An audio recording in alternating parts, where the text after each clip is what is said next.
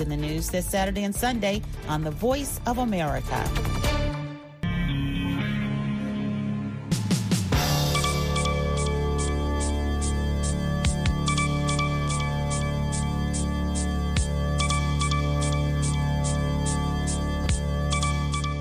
Hivi sasa ni saa tatu kamili. Zifuatazo ni habari za dunia kutoka idhaa ya Kiswahili ya Sauti Amerika. Msomaji ni mimi Idi Ligongo.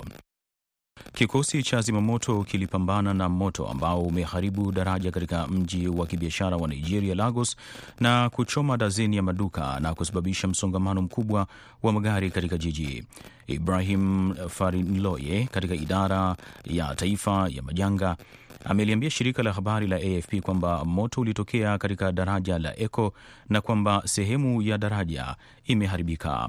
Moto ulizuka katika kipindi ambapo kumekuwa na mafuta ambayo yamekuwa yakipanda na kuleta tabu kwa watu pamoja na tatizo la umeme kote nchini Nigeria, hali ambayo inataabisha biashara katika taifa hilo ambalo lina uchumi mkubwa barani Afrika. Biashara nyingi ndogo ndogo chini ya sehemu ya daraja hilo zimeteketea kwa moto. Wachunguzi wa China Alhamisi wanasema wanaendelea kufanya ukaguzi eneo la ajali la milimani kwa kifaa kutafuta kifaa cha kurekodia taarifa za ndege ya China iliyoanguka Jumatatu kusini mwa jimbo la Guangxi. Wakati huo huo, maafisa wa mamlaka ya anga ya China wamesema licha ya kasha la nje la kifaa cha kurekodia sauti katika chumba cha habari maru, cha marubani kuharibika, mkanda wake upo vizuri na wachunguzi wameanza kufanyia kazi. Ndege ya shirika la China Eastern ilianguka ghafla na kugonga mlima nje ya mji wa Wazu.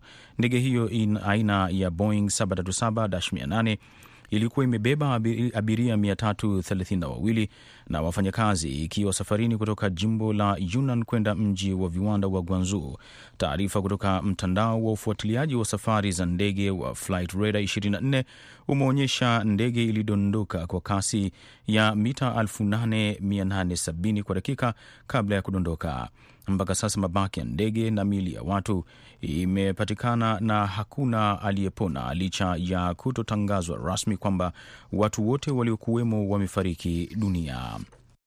Idadi ya vifo katika shambulizi la Jumatano katikati ya Somalia ambapo mgombea wa ubunge wa Somalia aliuawa imeongezeka kwa mujibu wa televisheni ya taifa. Amina Mohamed ambaye ni mkosoaji mkubwa wa serikali aliuawa na bomu la kujitoa muhanga katika mji wa Beledweyne, takriban kilomita mia tatu kaskazini mwa Mogadishu, amesema shuhuda na ndugu wa marehemu. Polisi wa eneo hilo walianzisha operesheni ya kuweka usalama katika mji huo baada ya gaidi wa kujitoa muhanga kuua watu 15 usiku wa jana, imeeleza akaunti ya Twitter ya televisheni ya taifa ya Somalia. Mpaka sasa hakuna aliyetangaza kuhusika na shambulizi hilo. Somalia inafanya uchaguzi wa bunge ambao unajumuisha viongozi wa koo kuteua wabunge 275 wa bunge la chini ambao watachagua rais mpaka katika tarehe ambayo bado haijaelezwa bayana. Rais wa Ukraine Volodymyr Zelensky amehutubia muungano wa NATO na kuomba msaada zaidi wa kijeshi ili aweze kupambana vilivyo na wanajeshi wa Rusia. Akihutubia viongozi hao kwa njia ya video kutoka Kiev, Zelensky amesema kwamba Ukraine imeonyesha uwezo wake wa kijeshi, kwamba jukumu kwa sasa ni NATO kuonyesha kwamba kwa hakika ni muungano wenye nguvu sana wa kijeshi duniani. Rais wa Marekani Joe Biden na viongozi wengine wa dunia wanakutana wakati katibu mkuu wa NATO Jens Stoltenberg akionya kwamba ni lazima muungano huo uimarishe ulinzi wake ili kukabiliana na uvamizi wa Rusia nchini Ukraine pamoja na kujibu tishio kubwa la usalama barani Ulaya. Kufika hapo basi, nakamilisha habari hizi za dunia kutoka idhaa ya Kiswahili ya Sauti ya Amerika. Hivi sasa nampisha mwenzangu BMJ Muridhi kwa ajili ya kipindi cha Kwa Undani, na nakutakia siku njema na alamsik. Hii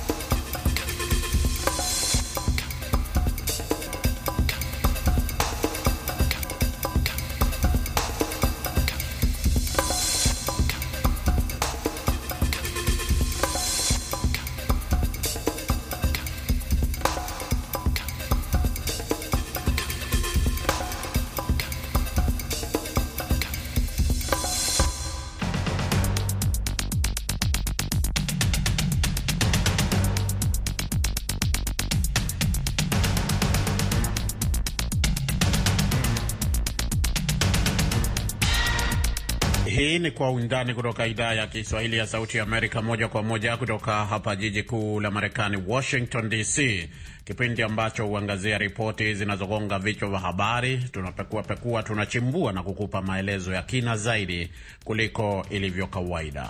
Katika sehemu ya kwanza ya kipindi hiki tutaangazia mkutano wa viongozi wa nchi zenye nguvu zaidi duniani ambazo pia ni wanachama wa muungano wa kijeshi wa NATO ambao unafanyika hii leo mjini Brussels, Ubelgiji.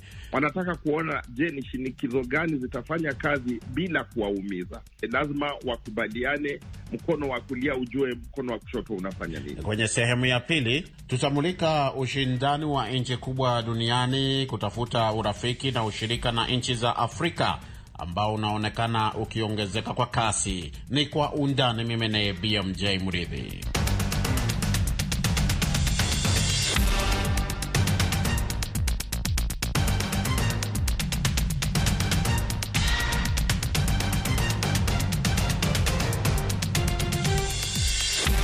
Viongozi wa nchi saba zenye uchumi mkubwa duniani G7 ambazo pia ni wanachama wa muungano wa kijeshi wa NATO wanakutana hii leo Alhamisi mjini Brussels, Ubelgiji, kujadili mikakati ya muda mfupi na ile ya muda mrefu ya kukabiliana na uvamizi wa Rusia nchini Ukraine. Kabla ya mkutano huo, rais wa Ukraine Volodymyr Zelensky alituma ujumbe kwa njia ya video na kwa lugha ya Kiingereza akiwasihi wanachama wa NATO kuipatia Ukraini msaada zaidi ambao alisema kuwa ni wenye ufanisi na usio na vikwazo. Na mapema leo rais huyo akihutubia waliohudhuria kikao hicho kwa njia ya video aliziomba nchi za magharibi kupatia nchi yake rasilimali ambayo ni asilimia moja tu ya rasilimali ambayo nchi hizo zinayo ikiwa ni pamoja na silaha na vikosi vyake. Zelenski pia alitoa wito kwa watu kote duniani kufanya maandamano dhidi ya Russia kwa kuivamia Ukraine. Mbali na mazungumzo ya NATO, rais wa Marekani Joe Biden anakutana na viongozi wa G7 na baraza la Ulaya, na mshauri wa usalama wa taifa Jake Sullivan alisema kwamba lengo kuu ni kuona kuwa, na hapa namnukuu, umoja na ushirikiano ambao tumeuona kwa mwezi uliopita utadumu kwa muda mrefu iwezekanavyo. Sullivan aliongeza kwamba lengo hilo ni kujumuisha nchi zinazotimiza ahadi za kutoa vifaa vya kijeshi eh, kama msaada kwa Ukraine na kutekeleza vikwazo vilivyopo dhidi ya Russia na pia kutafuta njia ya kuongeza misaada ya kibinadamu kwa wale walioathiriwa na mashambulizi hayo ikiwa ni pamoja na takriban zaidi niseme zaidi ya wakimbizi milioni tatu na nusu. Idadi ya hivi karibuni ya shirika la kuwahudumia wakimbizi inasema kwamba idadi hiyo huenda ni kubwa hata zaidi. Biden anatarajiwa kutangaza duru mpya za vikwazo vinavyolenga wanasiasa wa Russia, matajiri wenye ushawishi mkubwa na vilevile vile watu wengine.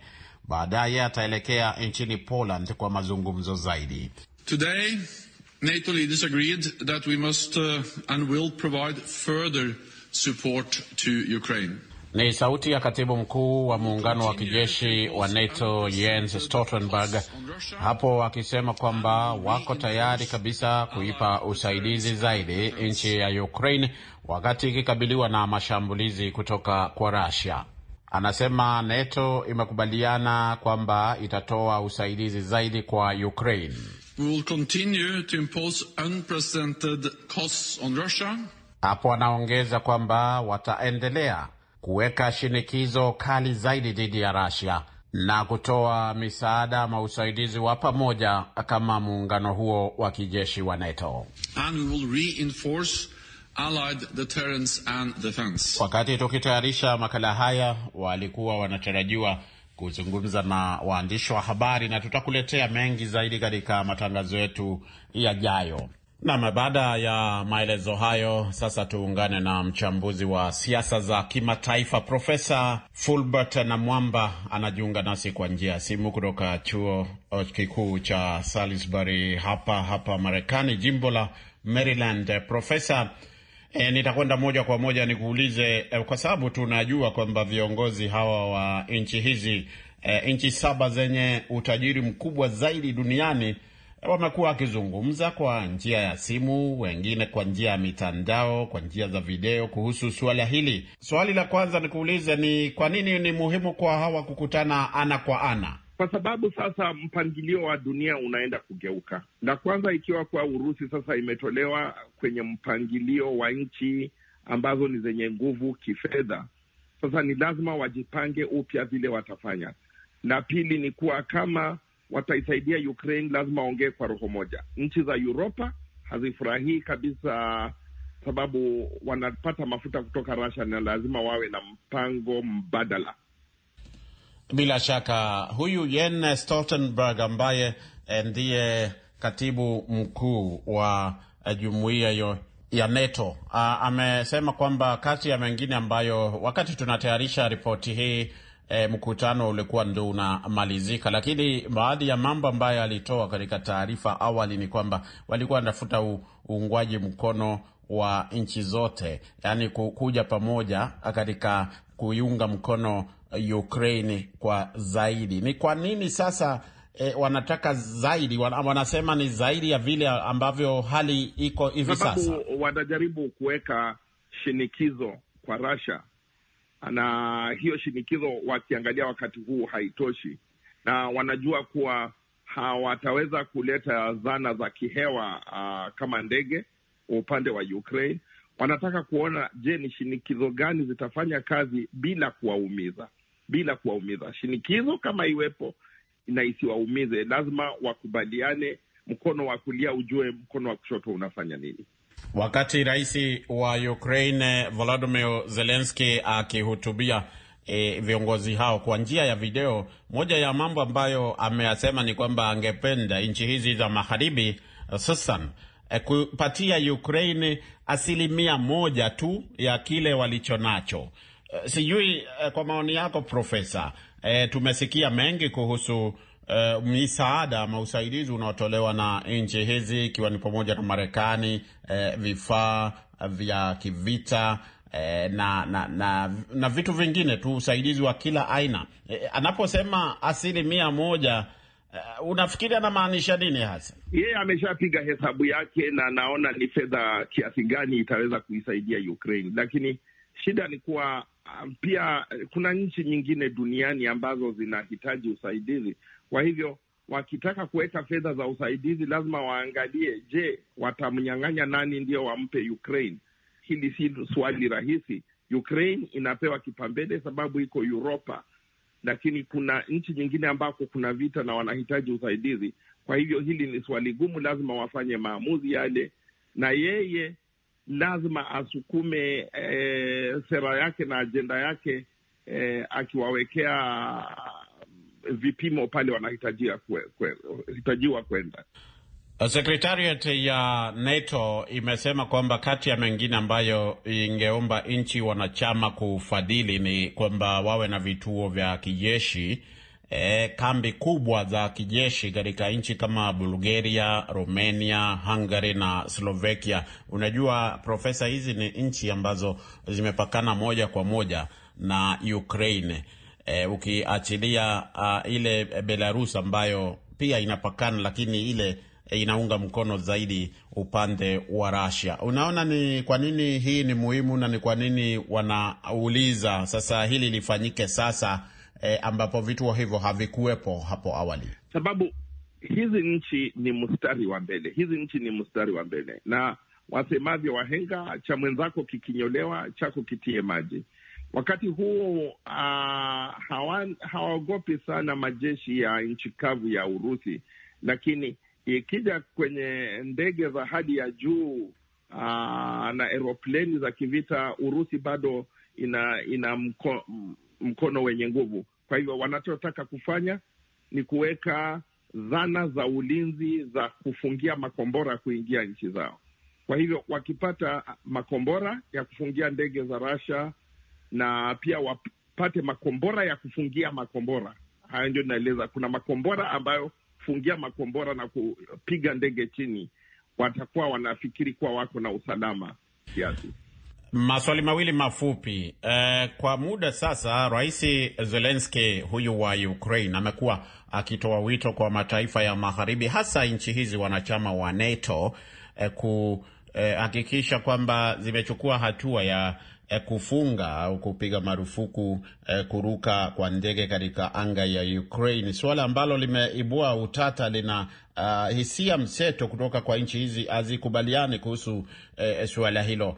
Unaona akiendelea ku, eh, kuuliza kwamba nchi hizo zi, zichukue hatua hiyo na iwapo inawezekana, na maanake tunakuuliza swali hili wakati ambapo kama umefuatilia Profesa, siku moja mbili zimepita, Russia imeelezea kwamba maswala kuhusu kutumia zana za nyuklia sio kwamba ni swala liko mbali sana, inategemea na ni vipi ambavyo nchi hizi wanachama wa NATO watashughulikia suala hili la uvamizi wa Ukraine. E, e, kwa hiyo iwapo hili linawezekana, kwanza hili linawezekana kwamba watafunga uh, anga ya Ukraine na hu, hiyo uh, itakuwa ni njia ya moja kwa moja ya kuelekea kwa labda vita vya tatu vya dunia kama ninavyoona baadhi ya wachambuzi wakisema. Marekani imeeleza tayari kuwa hawa wakiwa wana zana aina mbili, wakiwa na zana za za Stinger e, wameweza kuangusha helikopta za Urusi karibu mia moja wakati huu, na wakiwa na zana za Javelin wamewahi kuyadipua na kuyasimamisha na kusimamisha vifaru vya Urusi. Sasa aeropleni za hewani haziwezi kupigwa ila kwa aeropleni za hewani. Kwa hivyo ukisema kuwa unaingiza aeropleni za kutoka NATO kuingia kwenye hewa ya Ukraine, Russia itaona kuwa wametangaziwa vita na NATO na vi, hapo kusema kweli itaanzisha vita vi, vya tatu vya dunia. Vikianza vi, vita vya nuklia, hapo ni kizungumkuti na ha, kuna sintofahamu hivyo vita vitaenda upande gani. Kwa hivyo ni mahali ambapo hawapendi, hawataki kugusa. Tumalizie na suala hili la wakimbizi, idadi ambayo imetangazwa na Umoja wa Mataifa, shirika la Umoja wa Mataifa la kuwahudumia wakimbizi UNHCR, e, tayari inaelekea kufika milioni nne, idadi rasmi hiyo. E, na sasa hii leo rais wa Marekani e, au tuseme serikali ya Marekani imetangaza kwamba itawakaribisha wakimbizi e, hadi idadi ya wakimbizi e, elfu mia moja yani laki moja hapa Marekani. Unaona e, hali hii ya wakimbizi Profesa, ita itakuwa na athari zipi eh, sio tu kwa nchi zilizo karibu na Ukraine, lakini pia hata nchi za mbali ambazo eh, labda zina sasa zinaendelea kunyoosha mkono wa kukaribisha uh, watu hao wanaotoroka makwao kule Ukraine. E, shida kubwa ni kwa siasa za ndani za nchi hizi. Tuanze na Marekani. Marekani ina wakimbizi kwenye mpaka kutoka Costa Rica, pengine wengine kutoka El Salvador, wengine kutoka Guatemala na Mexico, na haijaamua nini cha kufanya, na wamekwamia pale kwenye mpaka. Kuna wale wakimbizi kutoka Afrika ambao wako Uropa. Kuna wakimbizi kutoka kaskazini mashariki ambao wanajaribu kuingia Uropa. Sasa itabidi siasa za ndani ziamue ni nani atakubaliwa kama mkimbizi kuingia ndani. Ni kusema kuwa ndio watawachukua wakimbizi wa Ukraine na wakimbizi wa Ukraine wanahitaji kusaidiwa, lakini je, inaonyesha kuwa watakuwa wanabagua wakimbizi kutoka nchi zingine? Hili ndilo suala la utata. Shukran sana Profesa Fulbert na Mwamba kwa kuzungumza na Sauti ya Amerika kwa leo. Asante sana msikilizaji. Profesa Fulbert na Mwamba anatukamilishia sehemu ya kwanza ya kipindi Kwa Undani. Usiondoke, kwani nitarejea na sehemu ya pili hivi punde.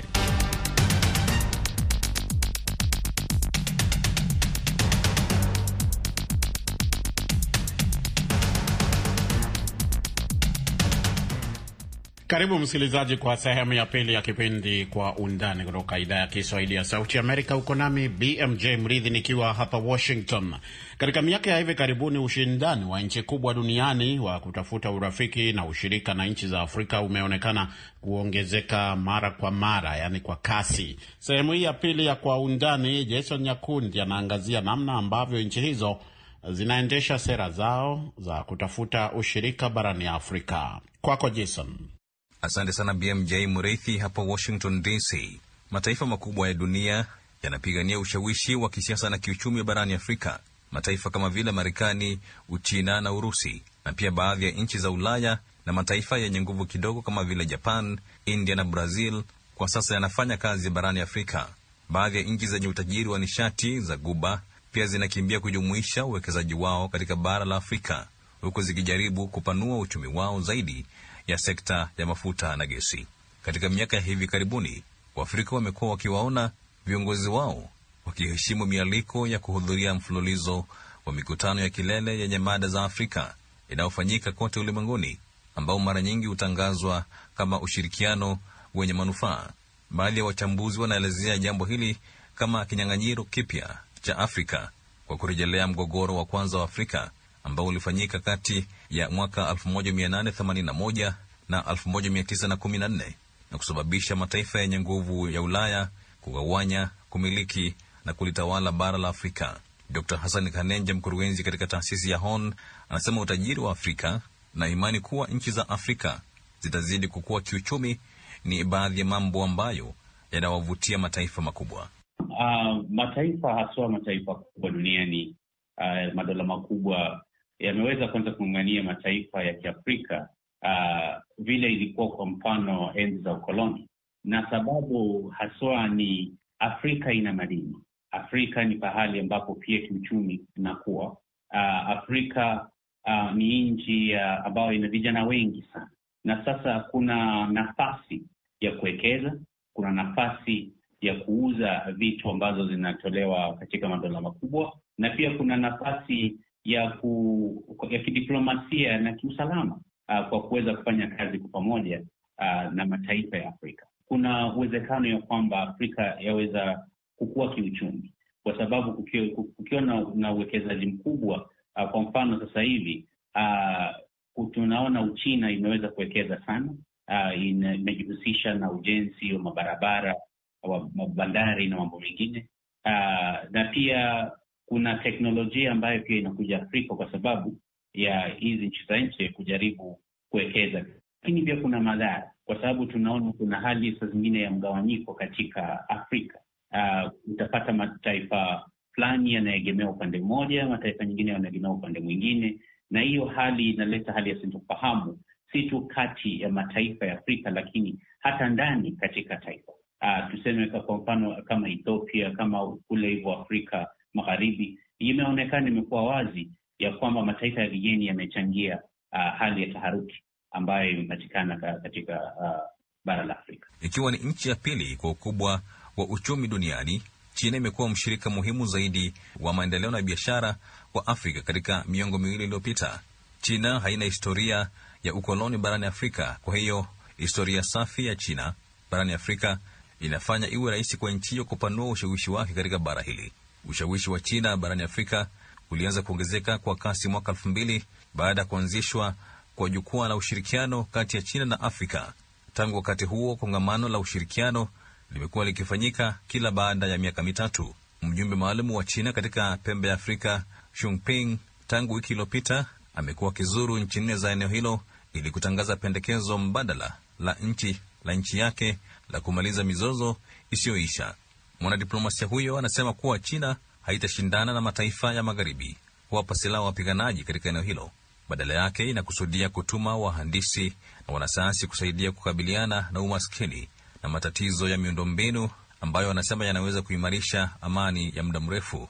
Mtaalamu wa masuala ya usalama Richard Tuta, hata hivyo, anasema huenda hata demokrasia ikaathirika Afrika kutokana na kwamba nchi za Afrika zina washirika wengi wa kuchagua. Kuna wakati mwingine katika nchi za Afrika kulikuwa na ule umoja wa nchi zisizopendelea siasa za upande wowote. Wakati mwingi utakuta kwamba nchi za Kiafrika zitajipata katika mazingira hayo, kwamba sisi hatupendelei. Hata ndo unakuta kwamba nchi nyingi hazijachukua upande katika hizi vita za za Ukraine na Russia kwa sababu hawataki kukosea Urusi, hawataki kukosea Uchina, hawataki kukosea Amerika na hawataki kukosea Ulaya.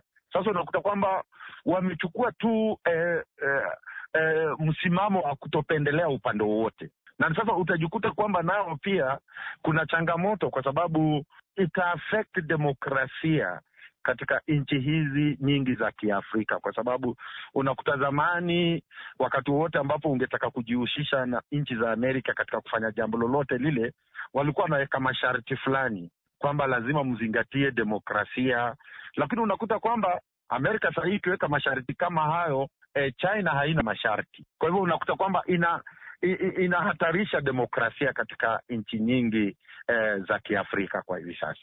Marekani ilionekana kupoteza kiwango fulani dhidi ya China barani Afrika, lakini pia ndiyo nchi ya kigeni yenye ushawishi mkubwa barani. Kwa miongo kadhaa, Marekani imewekeza mabilioni ya dola katika misaada, afya, miradi ya maendeleo na programu za kitamaduni na elimu. Zaidi ya hayo, iliunga mkono shughuli za ulinzi na za kibinadamu. Kwa upande wake, ilitumia mali asili nyingi ya Afrika kukidhi mahitaji ya viwanda vyake. Hata hivyo, tangu mashambulizi ya Septemba 11 shughuli za Marekani barani Afrika zimechangiwa na kile kinachotajwa kuwa vita dhidi ya ugaidi. Urusi ni mhusika mwingine muhimu barani Afrika. Inakumbukwa kwamba mwaka 2018 waziri wa mambo ya nje wa Urusi Sergei Lavrov alitembelea nchi kadhaa za Afrika zikiwemo Ethiopia, Zimbabwe, Angola, Namibia na Msumbiji. Kama muuzaji silaha wa pili kwa ukubwa duniani baada ya Marekani, Urusi inauza mabilioni ya dola ya silaha kila mwaka katika bara zima la Afrika. Urusi pia imekuwa ikilaumiwa kwa kutuma wale wanaotajwa kuwa mamluki kwenda nchi za Afrika zikiwemo Jamhuri ya Afrika ya Kati na Mali. Kwa ujumla, Urusi inaiona Afrika kama fursa kuu ya kibiashara na inatumai kupanua ushawishi wake barani kwa haraka, lakini Dr Kanenja anasema ni bora nchi za Afrika kuwa na misimamo isiyoegemea upande wowote.